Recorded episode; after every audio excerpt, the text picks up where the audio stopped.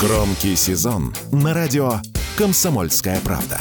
Громкие премьеры, громкие гости, громкие темы. Не переключайтесь.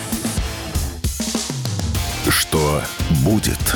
Честный взгляд на 28 ноября. За происходящим наблюдает Иван Панкин. Трансляция, напоминаю, идет э, на канале в YouTube. Не Панкин называется канал. Присоединяйтесь к трансляции, пожалуйста. Рутюб и ВКонтакте, там канал и группа. Радио «Комсомольская правда». То же самое. В середине, чая, в середине часа буду отвечать на ваши вопросы, так что в чате пишите, не игнорируйте, пожалуйста. Еще пообщаемся. Ну и, конечно, продолжаем наш эфир. К нам присоединяется Родион Мирошник, посол Министерства иностранных дел России по особым поручениям по преступлениям киевского режима соучредитель фонда «Помогаем нашим». Родион, я вас приветствую, здравствуйте. Да, доброе утро, Иван. А вот, пожалуйста, вам, раз уж по преступлениям киевского режима, чем не преступление, откровения Арахами это недавние по поводу того, что Борис Джонсон приехал, когда уже, по сути, с российской переговорной группой украинская договорилась обо всем по поводу нейтралитета и прочего, приехал Борис Джонсон и говорит, нет, воюйте дальше. Преступление, как вы считаете? И, кстати, и против своего народа тоже, и против нашего, или не преступление? Ну, я так думаю, что здесь в первую очередь, конечно, преступление перед украинским народом, потому что за эти решения, за то, что они повелись на э, увещевание Запада, на какие-то обещания, кто, кто это был на самом деле, Джонсон был, или то ли Тони Блейер, э, то ли э, Тони Блинкин был, или кто-то и другой представитель Вашингтона. То есть это в данном случае не важно. Важно, что Украина приняла решение ввязываться в тотальную серьезную войну, э, за которую уже заплатила несколько сотен тысяч человек, которые, по сути, утилизированы сейчас на линии фронта. Вот это, вот это главное преступление, которое было э, совершено украинским режимом. И э, вот что сделал, собственно, Арахамия, вот, а знаете, вот сразу оговорка. Э, то, что сказал Арахами, это не его личная инициатива. Это абсолютно согласованная история, потому что такая вот цепочка идет. Да? Тут э, Ермак э, недавно посещал Соединенные Штаты, достаточно э, длительные переговоры проводил, выпрашивая деньги, оговаривая условия, собственно, обсуждая вот некий план «Б», содержания Украины э, в дальнейшем. И вернулся, а после этого вот через несколько дней вышел вот этот э, материал, то есть вот это интервью, которое делает э, госпожа Масичук, которая в принципе находится на грантах офиса президента Зеленского и без согласования того же Ермака вот и вот этой группы товарищей, которые находятся на Банковой, никакие материалы такого рода не выходят просто не выходят. Поэтому можно это считать, в общем-то, официальной позицией э, Киева, ну, которая озвучена вот в данном случае господин, господином Варахами, который на тот момент, я имею в виду март 2022 года, официально возглавлял переговорную группу, переговорную делегацию Украины, которая находилась тогда в Стамбуле, вела переговор именно о Рахаме, визировал вот эти документы, то есть драфт переговорных документов, которые, о которых говорил потом позже президент. Э, вот. И тут, кстати, в интервью Арахамия говорит, ну, если бы, наверное, были, то, наверное, э, Путин бы предъявил их. Знаете, как-то не в традициях русской дипломатии предъявлять неподготовленные документы и нарушать обязательства, а когда стороны говорят о том, что, знаете, это рабочий документ, он не подлежит публикованию. Поэтому в данном случае Арахамия просто показывает, что Украина принципе не субъектна. Кстати, я неправильно говорю, режим не субъектен. Именно киевский режим, который э, руководит сейчас территорией Украины, вот именно он не субъектен. Потому что э, заявлять, что, значит, тут мы вот договаривались, договаривались, парафировали документы, что-то подписывали, согласовывали, много дней там бодались, требовали безопасности, требовали гарантий, а тут приехал Байден, э, тут приехал Джонсон, сказал, говорит, да, ничего не будем мы с ними подписывать, значит, будем, э, будем просто воевать. Приехал президент, премьер-министр другой страны, совершенно другой страны, и расписался, в общем-то, за э, украинский режим, и они пошли на то, чтобы уничтожать свое население. У меня есть мнение, что на самом деле, да, действительно, после визита Ермака, это глава Офиса президента Украины, в США Арахами делает такое Э, довольно неоднозначное заявление. Мне кажется, в Соединенных Штатах Америки просто попросили, и таким образом, в силу того, что, во-первых, Великобритания снизила поставки, это действительно так, а во-вторых, Соединенные Штаты Америки, все заметили, наверное, всегда скидывают главную ответственность на Великобританию. Они же и не поставляют первыми там какие-то мощные вооружения. Те же ракеты Storm Shadow первыми поставила именно Великобритания. Вероятно, тут есть ну, элемент какого-то шантажа.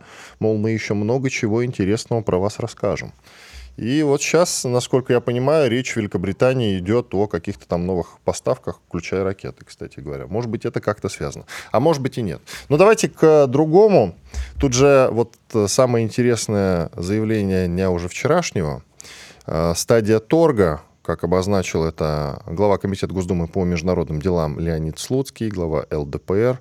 Э, таким образом, он обозначил значит, слова замминистра юстиции Украины, замминистра Ирины Мудрой о том, что Киев не подпишет соглашение без репараций со стороны России. Цитата там такая. Украина никогда на это не пойдет. И мир не пойдет, потому что кто-то должен за эти репарации выплатить. Если не Россия, то кто? Тут много интересных вопросов, в том числе, э, значит, почему замминистра юстиции такие делает заявления. Ну, может, это глупость какая-то. И, вероятно, трудности перевода, а может быть и нет. Она говорит, мировое соглашение, не мирное, а мировое.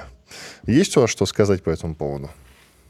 Ну, слушайте, здесь это такое достаточно истеричное заявление, вот, и ну, с такой достаточно низкой, низкой ответственностью. Социальной причем. Да, ну да, и социальной, наверное, политической тоже, потому что звучит это так, ну в конце-то концов, нам-то кто-то должен заплатить мы же, слушайте, у нас же был договор, да, то есть по этому договору мы выполнили свои обязательства. Все отказались, а вот если же... не Россия, то кто? Получается так. То кто, да, собственно, кто тогда, да, то есть вот Орбан же говорил, ребята, ну, смотрите, а, то есть Украина взялась на Запад, Запад подписал соглашение с Украиной, и в этом соглашении звучало все просто, то есть Запад платит, а Украина идет воевать и погибать. Вот, собственно, все. Да? То есть это вот очень просто сформулировано. И поэтому а вот тут у госпожи Мудрой, конечно, возникает вопрос. Подождите, оплатить-то кто будет? Где же наша оплата? Запад говорит, ну вы же не, вы, вы же не выиграли, вы же не победили на поле боя, вы же, ваше контрнаступление провалилось, и вы, собственно, не добились того результата, о которых, о которых ну, вот мы договаривались. И тут встает Мудрая и говорит, как бы, ну как же, как же, мы же работали, мы же умирали мы же делали то, что, то, что вы нам сказали, как бы, ну, теперь же вы виноваты в том, что мы неправильно сделали. Так кто? Кто же заплатит тогда? Давайте, давайте, пускай Россия заплатит. Вы не хотите, пускай кто-нибудь другой заплатит. Поэтому, знаете, здесь, конечно, политического подтекста, э, основанного на каких-то э, явных, э, ну, вот серьезных основаниях, здесь искать глупо. Да, здесь просто подчеркивает то, что Украина это страна, которая вот сейчас является не просто дотационной, это страна-содержанка. То есть, когда они Пропал Родион, видимо, на кнопочку на какую-то случайно нажал в скайпе. Ну, сейчас э, как раз я думаю, что коллеги вернут его в эфир на самом интересном месте, между прочим. И вот он упомянул Орбана и его заявление, это премьер Венгрии. А там, среди прочего, он э, интересную штуку-то сказал, Орбан, что уже очевидно, что украинцы не победят на поле боя. Ну, это такой, значит, капитан очевидность, да, но я бы э, конкретизировал его высказывание – не то, чтобы они не победят на поле боя, это, мне кажется, совсем, э, совсем очевидно, а они не могут уже противостоять российской армии. Единственный выход для них — это уйти в глухую оборону сейчас. И это, конечно, создаст для нас какие-то дополнительные сложности и трудности, потому что, ну, что тогда мы будем делать, если не окружать? Об этом в конце прошлого часа говорил военный эксперт Севков — надо идти на окружение. Я подозреваю, что не только на окружение, потому что можно э, долго держать э, страну в блокаде. А мы, ну, в силу, понятно, исторического кода, ни в какой блокаде держать страну и отдельно взятые города, конечно, не станем. У меня это не вызывает никаких сомнений. Если у кого-то вызывает, то совершенно напрасно. Владимир Путин на это не пойдет, можете быть уверены. Программа называется «Что будет?», вот вам мой прогноз. Нравится он вам, или не нравится. Я даже не хочу рассуждать на тему того, правильно это или неправильно. Просто вот глобального окружения, так, чтобы получилась блокада, этого не будет. Родион, вы вернулись в эфир. Давайте, вы упомянули Орбана, да, премьера Венгрии. Давайте послушаем его коротенький довольно-таки комментарий. Там интересно у него. Он сказал, слушаем. Очевидно, что украинцы не победят на поле боя. Решения нет на передовой. Русские не проиграют. В Москве не будет политических перемен. Такова реальность. И почему, скажите, пожалуйста, вот европейские и другие страны не слушают Орбана? Вот скажите, пожалуйста, не последняя страна в Европе, кстати, Венгрия. Но вот не слушают. Есть у вас ответ на этот вопрос? Знаете, э, вот для меня достаточно серьезный вопрос для анализа, потому что за период, когда, ну, во-первых, Орбан далеко не первый раз это говорит, да, то есть он и месяц это назад... Это последовательная риторика у него такая, да. Да, да он, Не, он ну давайте точно. так, он очень, очень, как никто другой, зависим от российских энергоресурсов. Это тоже важно учитывать. Знаете, а, в, в этой ситуации вот э, я не соглашусь здесь, потому что это политика Венгрии, которая просчитала для себя и поставила на первый план национальные интересы в данном случае. То есть, когда на этом же фоне заявляет Шольц, делает заявление, говорит, ну вот самое главное, что мы отказались от российских энергоресурсов. Ну и что, что нам стоило это 300 миллиардов евро. Ну, подумаешь, мы положили половину своей промышленности. Ну, подумаешь, значит, там у нас коммунальная оплата выросла там до небес и так далее и тому подобное. Да? Но мы самое главное, мы выполнили вот эту политическую задачу, которую нам поставили американцы. Мы зачистили рынок, на который хлынул американский сжиженный газ, который стоит в три раза дороже. Ну и что? Да? А Орбан говорит, подождите, мы маленькая страна, у нас всего там 9 миллионов населения, и мы хотим жить нормально, сохранить свое производство. Мы хотим сохранить э, свою, свою какую-то стабильность, и э, мы действительно, у нас, так как эта страна все-таки э, стран, из числа стран СЭФ, из Восточной Европы, то большая инфраструктура завязана все-таки на российские поставки газа. То есть они могли сделать точно так же, как это делала Германия, и пойти на увещевание э, там, американцев э, или Евросоюза, но они этого не сделали. Но не пошли. Посчитали, они Давайте не паузу. Пошли. Они... Паузу сделаем, продолжим через пару минут. У нас как раз перерыв. Радио «Комсомольская правда». Срочно о важном. Что будет? Честный взгляд на 28 ноября. За происходящим наблюдает Иван Панкин. Давайте продолжим. Родион Мирошник с нами по-прежнему. Посол Министерства иностранных дел России по особым поручениям по преступлениям киевского режима, соучредитель фонда «Помогаем нашим». Родион, тут Лавров выступал, глава нашего Министерства иностранных дел, на так называемых примаковских чтениях. Среди прочего, есть интересное заявление, которое звучит так. Запад хочет выиграть время на перевооружение Киева. Казалось бы, логично, логично. Но откуда тогда все эти, как вы считаете, все эти разговоры про грядущие переговоры? между нами и Украиной? Скажите, пожалуйста. Или, может быть, у вас обратное мнение, и никаких переговоров действительно не будет? Вы подтверждаете слова Лаврова? Ну, во-первых, знаете, переговоры переговорам рознь. Это первая постановка вопроса, потому что ну, нужно как бы переговорам относиться как к инструменту. А во-вторых, э, здесь абсолютно корректно все сказано, потому что Запад сегодня разрывается буквально между э, двумя э, точками обострения, которые требуют серьезных финансовых вливаний. И вот в американском паблике говорится и о третьей точке, которая может возникнуть вот на Тихоокеанско-азиатском направлении.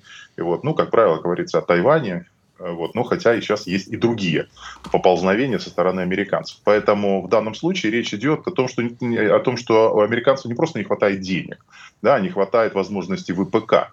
То есть не хватает возможности производить нужное количество снарядов, нужное количество вооружений, ракет, самолетов, э, вот, э, учить то есть тех, кто потенциально как бы может воевать и прочее. Поэтому Запад пытается сейчас всячески выиграть, вы, выиграть время.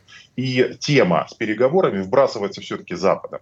То есть ни, один, ни одно официальное лицо, вот э, российское, да, то есть не говорило о необходимости ведения переговоров. Более того, президент э, все время ссылается на одну простую вещь. Да, Зеленский сам себе запретил вести переговоры. Нет, Поэтому Владимир Путин сказал, что Россия никогда не отказывалась от мирных переговоров. Вот Совершенно верно. Но при этом э, от мирных переговоров нет. Да? Но Зеленский он, сам себе законом запретил вести переговоры. Да? То есть о чем нам поднимать вопрос о ведении по переговорам между Москвой и Киевом? На каком основании? То есть мы готовы завершить а, вот решение проблем, которые стоят перед специальной военной операцией, путем переговоров. То есть путем достижения э, демилитаризации, путем денацификации, путем э, снятия э, Э, зависимости украинского режима от э, международного э, влияния или, или управления, То есть вот эти нюансы можно, можно договариваться, то есть и в, абсолютно в интересах России сделать это путем, да, путем бескровным, то есть политико-дипломатическим путем. Но цели от этого наши не меняются. То есть не меняются а, вот подходы, которые были озвучены в феврале 2022 года президентом. Поэтому в данном случае, когда говорится просто о переговорах, то есть да, можно говорить о переговорах, можно говорить о том, что достигать, можно вести переговоры все-таки с хозяевами, а, наверное, не с исполнителями и с теми, кто действительно влияет на процессы, и тот, кто э, готов нести ответственность за сказанные слова или отрабатывает четкий механизм подтверждения своих действий, то есть который один цепляется за другой, и следующее движение невозможно. То есть давайте вспомним начало нашего разговора, заявление о Рахаме. Тут приехал Джонсон, сказал, говорит, что мы давайте не будем ничего подписывать и будем воевать. Мы правда хотим разговаривать с этим режимом, который сейчас приедет, ну хорошо, Джонсона нету, приедет там кто-нибудь, кто-нибудь другой. Ну, Риша Сунок в данном то, случае, если про Ну, как вариант, а может, а может приедет там реальный управленец Антони Блинкен. Да, то есть, а может быть еще, а может еще какой-то гонец, который приедет там то ли из Франции, то ли из Германии и передаст вот эту депешу. И Украина скажет, да, да, все, вот, все, все, все наши договоренности обнуляются, мы ни о чем договариваться не будем. Поэтому я думаю, что здесь, как переговорщик, украинская сторона, она находится где-то на уровне нуля. Поэтому каких-либо договоренностей, кроме, знаете, там технических каких-то моментов, с Украиной оговаривать в принципе нет никакого смысла, потому что это абсолютно управляемое государство, или точнее государственное образование, которое полностью зависит и от финансирования, и от поставок вооружений, и, в общем-то, от политической легализации международной, потому что они самостоятельно вряд ли на что-то могут претендовать. Тут же вопрос, который в том числе сейчас активно муссируется и средствами массовой информации. Какие договоренности, скажем так, ну, получается, ладно, не с киевским режимом, а пусть бы и с Байденом самим, нас устроят. Вот в чем вопрос. Конкретики-то нет, кроме нескольких общих Почему? слов. Э, демилитаризация, ну, денацификация. А это, как вы понимаете, ну, ни о чем, это общие слова. В каком-то смысле, в каком-то смысле, вы знаете, демилитаризацию можно через два дня провести, если просто от поддержки откажется Запад, мы все разбомбим, а, все склады. И, в общем, с одной стороны, вот она, демилитаризация. А с другой стороны, если мы подпишем какие-то договоренности, так или иначе, часть Украины, она будет контролироваться Западом и будет продолжаться накачиваться оружием. То, о чем Лавров сказал. То есть нек- некий такой, некая патовая ситуация все же присутствует. И пропал Родион Мирошник опять. Да что ж такое, опять со скайпом какие-то проблемы. Ну, точнее, не со скайпом, видимо, видимо, неосторожность какая-то имела место быть. Я надеюсь, что сейчас мы оперативно Родиона вернем в эфир, и он с нами поделится своим мнением. А может, и время, кстати, на подготовку взял к ответу на вопрос. Но это ладно, это шутка, чтобы Мирошника не обижать. Ни в коем случае не, хот- не хотим этого сделать. Я не хочу. Я вспоминаю начало специальной военной операции, предтечу даже, предтечу. Мы, кстати, с Родионом тогда разговаривали в эфире, и он мне сказал интересную вещь. Я задал вопрос про геноцид, тоже тогда активно э, обсуждалась вот эта тема, можно ли то, что творит киевский режим, назвать именно словом геноцид. Это такое довольно опасное слово, острое, с ним просто так заигрывать нельзя. И вот он как раз тогда обозначил, а что, если не геноцид? Это просто к слову. Родион, вы вернулись. Да, Вы же сл- слышали мой вопрос, да? По поводу а... патовости, патовой ситуации. Патовая ситуация, она была понятна до начала специальной военной операции. И предложение со стороны России оно было озвучено в декабре 2021 года. И вот в декабре 2021 года были, были переданы все требования, которые были переданы американцам и э, Североатлантическому альянсу. Красные вот линии это. те самые пресловутые. А, можно, ну, можно так называть. Ну тогда да, вот зазвучало сегодня это, это, это формулировка это уже красной мем, линии. Да, то есть да. поэтому уже не хочется как-то использовать эту терминологию. А вот, но тем не менее, да, вопрос нейтрального статуса, э, он никуда не девался. А никуда не девалось э, значит, решение вопроса о возвращении э, НАТО, НАТО приближения, приближения натовского присутствия вот к нашим границам, то есть к ситуации 97 -го года. То есть вот это все, это тот, тот вариант, который на самом деле нас бы устроил. Вариант, когда, это когда американцы начинают от, убирают свои вооружения, убирают свое влияние непосредственно от наших границ и возвращаются к некому буферу, который позволяет нашему государству а, чувствовать себя более-менее спокойно, и за этим будут следовать уже какие-то другие договоренности. Поэтому на сегодняшний день вариант о том, чтобы просто остановить и дать возможность передышки, он не стоит. Не стоит, потому что все прекрасно понимают, что для того, то есть Украина проигрывает. Украина сегодня очень сильно проседает. То есть мы не вдаемся в детали, но все, все это прекрасно видят, это констатируют международные наблюдатели и а, президенты, и, вот, и, и прочие аналитики. Они все подчеркивают, Украина сегодня не выполнила своих обязательств, Украина дальше будет проседать. Американцы столкнулись с э, уменьшением количества возможностей финансирования э, ведения военных действий. Поэтому дальше э, предречь дальнейшее движение, как в общем-то, можно. Поэтому сейчас в наших, в наших, на самом деле, в наших интересах а продолжать избранную стратегию, потому что, ну, все-таки разговаривать надо с той позиции, которая тебе гораздо более выгодна и э, вести уже диалог тогда, когда ты ставишь условия, и они вынуждены их выполнять. Так что здесь сейчас с нашей стороны, как вы видите, нет э, никаких э, позывов для того, чтобы вот мы сейчас прямо готовы вести переговоры, потому что для этого созрели условия. Нет, условия созрели сейчас у Запада, которым очень нужно а, как-то успокоить американский истеблишмент в преддверии выборов. А, необходимо решить какие-то вопросы, связанные с а, недостатками европейского, американского ВПК. Вот, и далее по списку. То есть им нужна просто передышка на то, чтобы дать им просто передышку, мы вряд ли пойдем, нам, нас, нам это абсолютно неинтересно. Есть нам и другая интересно... тонкость. Извините, что вклиниваюсь, это важно, а времени глобально-то не так много, важно это проговорить. Допустим, они подписывают какие-то бумажки, да, пока мы не знаем, правда, в каких границах, но тем не менее, подписывают бумажки о демилитаризации. А вот что касается денацификации, вот тут вопрос. Они что, все встанут, значит, со своих кресел и уедут из Украины или добровольно пойдут э, в российскую тюрьму? Зеленский, Ермак и все перечисленные, Данилов там какой-нибудь и прочее, и прочее, и прочее. Я что-то в это не особенно верю. То есть как бы режим-то останется, просто он подпишет какие-то бумажки, на которые он плевать хотел. Как мы понимаем, мы много раз проходили через это, наступая ну, на грабли. Режим-то, может, и хотел бы плевать, да, то есть, но наша задача, те люди, которые, э, которые виновны в гибели сотен тысяч людей, разрушении десятков городов, они должны сидеть на скамье подсудимых. Вот и в первую очередь политическое Ну, вы же понимаете, что они выйдут, их, они выйдут, мы их никогда не достанем. То есть тут, я ну, думаю, Иван, что... я, я, бы, я бы не был так уверен, да? да дай что, бог, ну, дай бог. Третий рейх, он тоже, они, знаете, они тоже как-то очень активно готовили свои варианты. Да, да но за ними весь мир охотился. Оказались... За ними весь мир охотился, а этих, ну, не весь, конечно. Ну, вот коллективный Запад защищает там за некоторыми исключениями. Венгрия, Словакия и еще кто-то. Правда? Знаете, мир знает, знает достаточное количество способов, которые доводят э, вот принятые решения или судебные решения до своего логичного завершения.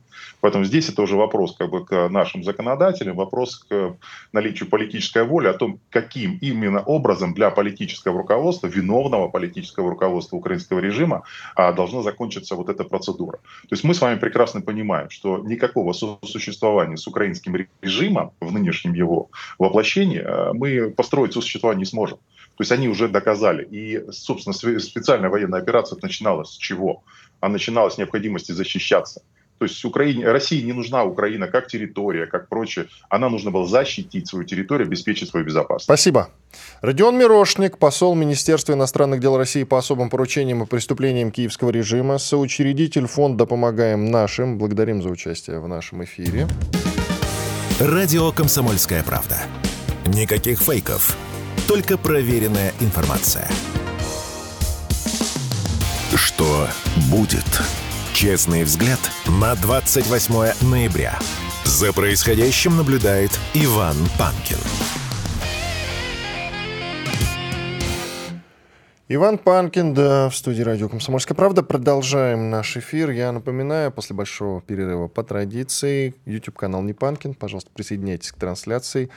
Также Рутюб и ВКонтакте, там уже каналы группы «Радио Комсомольская правда». Слушать на сайте radiokp.ru можно, кнопка «Прямой эфир». Кстати, в телеграм-канале «Радио Комсомольская правда» там дублируется видеотрансляция, можете, и там все ссылки есть уже в моем телеграм-канале, который называется Панкин, ну и там много всего интересного, кроме прочего. Сейчас у нас историческая часть, давно не было историй, и вот, ну, с политической, конечно, подоплекой, куда же без этого, не просто так по истории.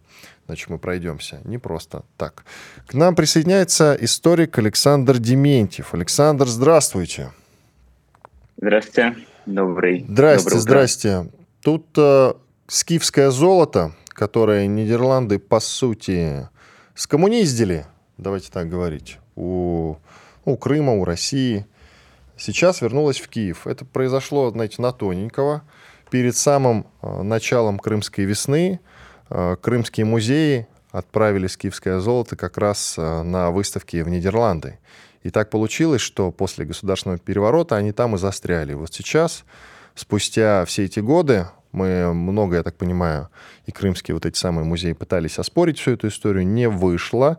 Но правда, Нидерланды не хотели Киеву отдавать, а сейчас все-таки отдали. Вот вчера ходило по интернету видео, в котором на КАМАЗах его вернули, а там очень ценные экспонаты, очень ценные экспонаты. Ну, во-первых, историческая составляющая с вас, насколько ценные действительно экспонаты, что вообще можете рассказать про это золото, эту выставку? Ну, э, по большому счету, во-первых, очень э, странно использовать тогда слово «вернулась», да, экспозиция в Киев, если она не оттуда. Мы понимаем, что... Так, ладно, подловили, счету, хорошо, да, хорошо. Не очень было бы корректно в таком случае. Но да. э, речь идет о том, что, да, в принципе, это довольно ценные экспонаты, и по большому счету... Э, очень интересно таким образом, то есть я бы обратился к тому, не насколько ценны сами экспонаты, а насколько это все ценно в системе э, ценностей в исторической памяти э, обоих народов. Очень интересно, что э, это в какой-то степени, может быть, даже противоречит тем установкам, на которые э, современная украинская идеология хочет выйти, да, ну, то есть она же как-то себя ограждает и противопоставляет, условно, степи, Орде, каким-то другим вещам, которые были связаны со степью. А степь, она э, представляла собой очень огромное пространство от современной Румынии, захватывая весь юг Украины, весь юг России, э, север Казахстана и вплоть до Монголии. Да? То есть, по большому счету, это одно большое такое пространство, в котором существовали в том числе и скифы. И э, история, особенно э, какие-то памятники, какие-то вещи, которые зашли, артефакты, они по большому счету и хранят эту память, память о существовании такого пространства, в котором существовали, соответственно, э, определенные культуры. И в этом смысле как раз Украина совершает действия, то есть пытаясь сохранить золото, она привязывает себя как раз к установкам э, того, что это является частью их истории, по большому счету. Хотя их нарратив несколько противоречит этому. Ну, то есть, я не знаю, ясно ли я объяснил или нет, но по большому счету любая вещь, любая, э, любой объект конечно, исторически, он представляет определенную ценность, но больше ценности добавляет ему то, как он э, взаимодействует со всеми элементами парадигмы. То есть, условно, понятно, что для э, современной системы э, ценностей, для, э, условно, исторической исторический объект под названием Колизей какой-нибудь, находящийся в Риме, он гораздо важнее, чем те же самые руины Пальмиры. Хотя руины Пальмиры могут быть, ну, в смысле, э, то, что осталось от Пальмиры, да, оно может быть и старше, и ценнее в каком-то э, смысле, чем э, то, что мы видим на площадях Рима. Однако э, той системе ценностей, которая существует, это историческая, э, этот исторический артефакт играет несколько иными красками. В этом смысле, конечно, есть некоторые противоречия по поводу скифского золота, потому что м, очень много вещей, которые, в принципе, украинская культура, она связана, конечно, со степью. Это абсолютно евразийская культура. Ничего Э, такого, что в ней пытаются выкристаллизовать в течение последних сотни, последней сотни лет, когда пытаются создать нарративы Украины как исключительно европейской, как западноевропейской страны, которая по недоразумению оказалась на востоке Европы. Такого, конечно, нет. Это типичная евразийская культура, которая имеет гораздо больше чего общего с народами э, вот этой большой полосы, э, географически простирающейся от э, э Черного моря до Монголии. Вот. И, конечно, скифское золото в очередной раз об этом свидетельствует. Мы можем сказать, что таким образом Воленс-Ноленс украинцы признают свое евразийство. М, интересная версия. То есть правильно ли я вас понял? Колизей куда ценнее, находясь в Риме, правда ведь, чем, допустим, в Нью-Йорке. В этом прежде всего его ценность. Также и скифское золото должно все-таки находиться в Крыму, а не в Киеве. Правильно ли я понял вашу основную мысль? Это немножко не такая мысль. Нет, я говорю, что э, за счет того, что, условно, пропаганда и э, те вещи, которые нам рассказывают, они, э, та история, которая преподается очень часто, тот нарратив, который э, во всех СМИ, он обычно подчеркивает какие-то вещи, которые, э, то есть не подсвечивая другие. Условно, в данном случае пример с э, Колизеем таков, что в Европе очень ценится он, и он считается прямо одной из самых важных древностей, но при этом совершенно опускаются другие древности, которые существуют и которые позволительно разрушать, которые не. Если бы Колизей был разрушен какими-то негодяями, то это вызвало бы гораздо больше резонанс, чем то, что мы наблюдали несколько лет назад, когда это происходило в Пальмире. В этом дело. То есть какие-то исторические объекты, неважно, э, раньше они были созданы или позже других, они важнее, чем иные. И в этом как раз э, суть э, вот той э, парадигмы, в которой мы сейчас существуем.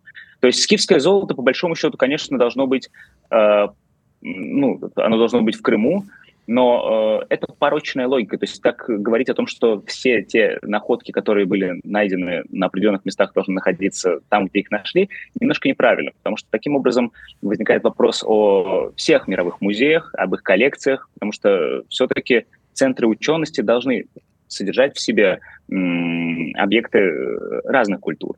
Но Киев, мне кажется, очень сомнительный э, сомнительное место для хранения таких ценностей э, во многом за счет обеспечения сохранности этих ценностей. Там специалистов нет или почему? Сейчас их возвращают. Ну, я думаю, что в принципе сейчас очень нестабильная ситуация, и во всяком случае, ну, Киев это не то место, где сейчас можно наверняка, э, ну, зачем голландцам передавать именно сейчас Киев э, эти, эти артефакты. Можно дождаться какого-то более удобного момента, можно дождаться, пока э, закончатся геополитические противоречия на востоке Европы. В конце концов, если они держали все это время, почему не подождать какое-то время еще? Это очень странно. То есть как будто бы они пытаются подлить масло в огонь. И мы понимаем, что любые исторические объекты — это всегда прежде всего ресурс. Это огромный ресурс. И история, в принципе, ресурс. И уничтожение исторических объектов – это тоже в какой-то степени очень важная стратегическая э, задача.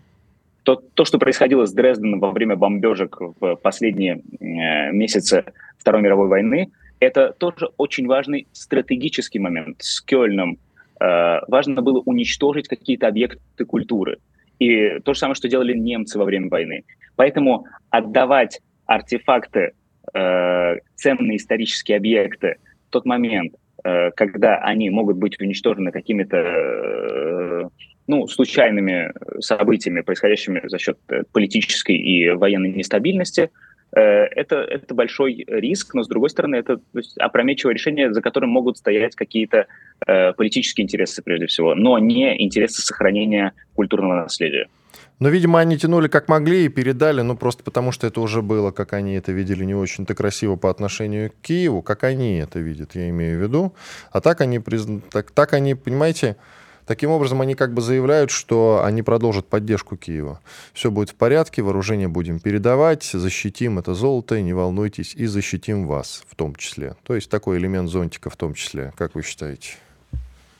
Ну, во многом это может быть так, да. Я думаю, что э, реальные э, ресурсы, может быть, уже закончились, и теперь передача только каких-то ценностей, которые представляют, представляют собой символический вес, может э, как-то э, подпитать этот альянс. Да. И, может быть, более... кстати, не все же передали, мы не знаем. Может быть, передали только часть, кстати говоря. Какую-то не самую ценную. Кстати, про экспозицию есть что сказать про саму? А то про нее мало что известно.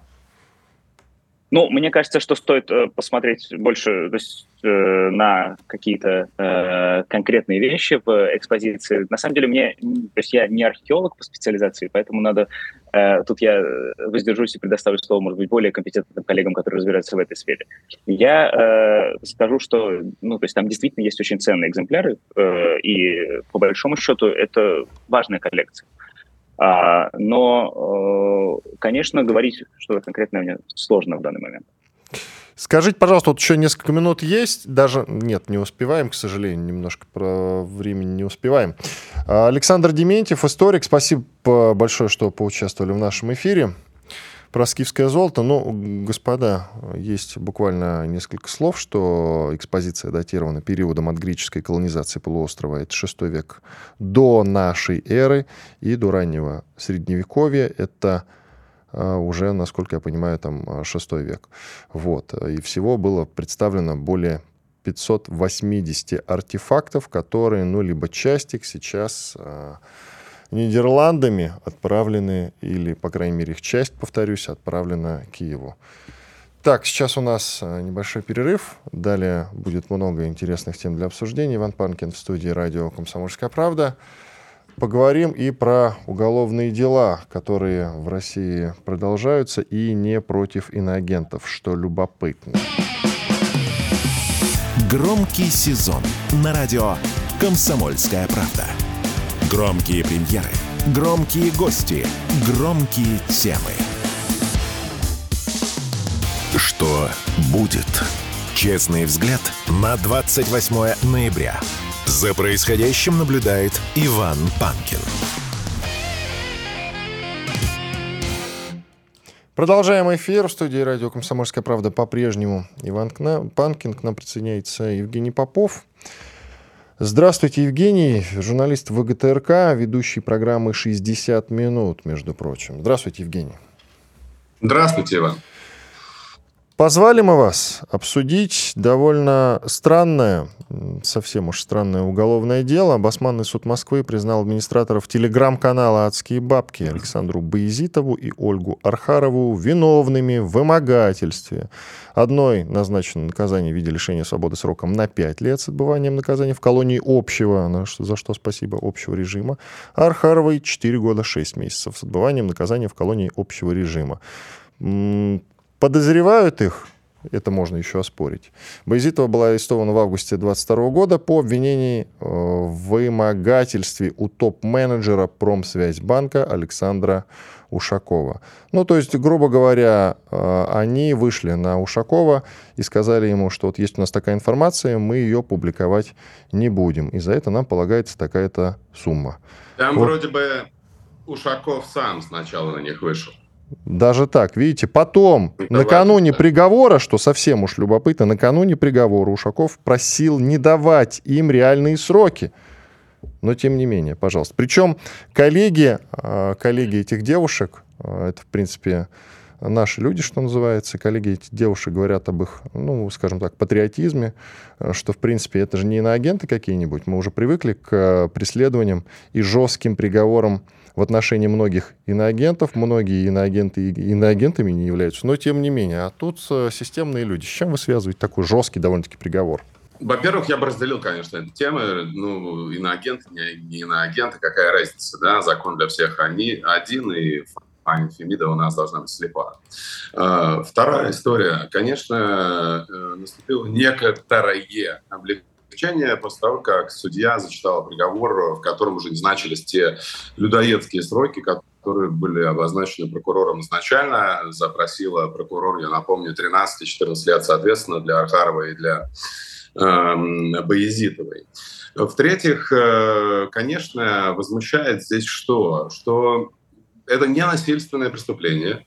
Э, э, если мы предполагаем достаточной степени, здесь мы можем доверять суду и следствию, что правонарушение было, оно ну, не предполагает 14 э, лет тюрьмы. Ну, каким образом? У нас за убийство дают 8, да, там. А Ефремов, он на пьяном виде убил э, человека, э, где он там, в колонии поселений, даже не на общем режиме, насколько я помню, и там скоро будет по УДО. Поэтому, конечно, изначально все это выглядело очень-очень странно. Я, естественно, не могу оправдать э, э девушек э, за то, что они сделали. Да? Видимо, факт передачи денег был. Э, факт договоренности о неразмещении информации был. Все это, конечно, не имеет никакого отношения к журналистике, но э, тем не менее э, ущерб принесенный, раз, тяжесть содеянного, конечно, не соответствует тем э, тюремным срокам, которые они в итоге получили. Там 4,6, 5 лет за вымогательство, за шантаж, за причинение ущерба репутации, ну вот как бы здесь э, не монтируется, как у нас телевизионщики все говорят, потому что еще, конечно, очень важно Э, заявление самого потерпевшего, который, наверное, изначально хотел замять это дело, чтобы оно никуда не вышло, а в итоге он получил такой репутационный ущерб, который э, никакими блоками на негатив теперь не выкупишь. И еще одна деталь, которая, как мне кажется, ключевая. Закон для всех один. И, к сожалению, эта практика в Телеграме, в иных средствах распространения информации, она является массовой Здесь, наверное, где-то и мы, законодатели, где-то не доработали. Но... Да, я забыл сказать, что они... вы же еще и депутат да. Госдумы. Да. Да, да ладно. А, но почему именно они? А, возможно, я предполагаю, я не знаю этого доподлинно, но слухи ходят, да, наверное, не надо апеллировать этим, но тем не менее, очень кажется, что за всем этим делом стоит какой-то очень влиятельный гражданин России. Вот этого мы должны избегать и опасаться, и всячески такие истории пресекать. Поэтому, если всех, то всех. Если закон несовершенен в этой сфере, а он очевидно несовершенен, вот. да, потому что Э, каким образом мы даем, вернее, требуем и вообще имеем в Уголовном кодексе статью, когда за этот блок на негатив, там, вымогательство, э, не опасное для жизни, не связанное с насилием, терроризмом, экстремизмом, э, человек может получить больше, чем за убийство. Это ну, какая-то, извините за жаргонизм, лютая дичь. Лютая вот, дичь. И мы, конечно, да. должны э, подобные истории купировать, как минимум. Ну, давайте вспомним, когда Ксения Собчак, нами всеми в кавычках любимая, дала по тапкам и через Беларусь улетела за границу, в Израиль вроде как. Там же тоже было обвинение, что один из ее телеграм-каналов как раз едва ли Чемизова не шантажировал. И те ребята, которые администрировали эти телеграм-каналы, они сейчас находятся за решеткой. Сама Ксения Собчак как-то вот не находится за решеткой, как мы знаем, а спокойненько записывает выпуски для YouTube. Плюс далее, это, к слову, про то, что надо разделять, закон должен быть единым для всех. Да? Но там состава преступления в отношении Ксении Собчак почему-то нет. Далее, вот еще одно дело. Режиссер Евгений Беркович и драматург Светлана Петричук находятся в СИЗО с 5 мая по делу об оправдании терроризма. Основанием для уголовного дела стал спектакль «Финист. Ясный сокол» э, в котором кто-то в какой-то момент нашел оправдание терроризма. Он шел до этого спектакля, там никто оправдание терроризма не находил. А в какой-то момент вдруг бац, по щелчку и нашли оправдание терроризма. И тоже, я так понимаю, срок Срок будет, безусловно, нет у меня в этом никаких сомнений. А вы говорите, Фемида должна быть ну, слепа. у вас нет, а у меня есть сомнения. О, так я буду рад. Я, Ваши слова Богу в уши. Потому что Э, смотрите, э, что касается оправдания терроризма, терроризм зло. А, да, вот, все-таки. Я, я-то подумал, что э, ей, им срок не дадут. Я вас неправильно понял. Но э, что касается приговора, никогда заранее нельзя знать, каким он будет. И наша страна здесь не исключение, как бы кто-то не пытался внушить нам обратно. Потому что, что касается даже дела Боязитовой и Архаровой, все мы прекрасно знаем, что Э, изначально были запрошены 14 лет, теперь 5. И я думаю, я почему-то хочу в этом быть уверенным, но я не могу, так как и э, давление на суд нельзя оказывать и так далее, это справедливо, что все-таки все это дело разрешится уголовными сроками. Что касается э, дела упомянутой мадам, Э, то тоже мы ждем разбирательства и приговоров э, окончания следствия. Что касается э, упомянутых артистов, то э, я, к сожалению, не знаю деталей, но я знаю детали другого дела об оправдании терроризма, э, связанные с блогером напомните мне его фамилию, э, который э, в песнях оправдывал Хованский, бесплатно. может быть? Хованский. Да, конечно, он сам. Да. Так вот, э, в принципе, тогда была история сходная, наверное, да? Вот Но он же посидел на нарах-то, причем прилично посидел. Он посидел на нарах. Я написал письмо генпрокурору, я надеюсь, что это совпадение, потому что нельзя вмешиваться в процесс следствия с просьбой отправить его под домашний арест и избрать меру, не связанную с заключением под стражу. Причем написал я это, в общем, после просьбы его там, девушки, жены, я уже не знаю, какой-то, в общем... Девушки, девушки, да. Девушка за него топила и, активно. Да. И и неожиданно это свершилось. Да, его отправили э, под домашний арест после моего письма, но надеюсь, это просто совпадение. Да, я тоже а, надеюсь, дальше, иначе вот Попов не а напишет, дальше, человека не выпустят. Странно а получается. Дальше, а дальше, как мы знаем, э, господин Хованский на свободе находится, из себе прекрасно поет там какие-то свои песни. При этом я абсолютно не оправдываю то, что он сделал. Он поступил по-свински. А, Насколько но... я знаю, выдернута из контекста была все-таки песенка там. Не то, чтобы он да оправдывал нет, терроризм. Я слушал ее, в принципе, ничего хорошего в этом нет. Это свинский поступок. Да? Сейчас мы уже можем говорить, дело ну, как бы закрыто, э, все там остались довольны, и следствие, и обвиняемые, и так далее. Поэтому еще раз, да, если мы говорим в общем о тех историях, которые мы сейчас наблюдаем, конечно, сейчас э, идет война, Конечно, сейчас обостренное чувство там, справедливости, э, восприятие сказанного, написанного, показанного. И, конечно, есть законы, которые подразумевают э, трактовки, что плохо. Да, но тем не менее, в э, том положении, в котором находится сейчас страна, она находится в положении или мы, или они, не по-другому, никак, э, мы должны себя защищать. Поэтому я уже несколько раз говорил, что мое личное мнение, как законодателя в данном случае, что вот законы о дискредитации, там, э, которые связаны там, с журналистами, они будут в какой-то степени смягчены и пересмотрены после окончания специальной военной операции или войны, чего уж там. Спасибо. А, но Спасибо. в данном случае мы должны быть бдительными и должны, конечно, настраиваться только на победу. Но и по Боязитовой и Архаровой тоже письмо напишите, пожалуйста, на всякий случай. Вдруг Написал уже миллион. Спасибо. Евгений Попов, заместитель председателя Комитета Государственной Думы по информационной политике, информационным технологиям и связи, ведущий программу «60 минут» на телеканале «Россия». Спасибо, что поучаствовали в нашем эфире. Я Иван Панкин, был здесь, остался доволен. До завтра, друзья. Радио «Комсомольская правда». Мы быстрее телеграм-каналов.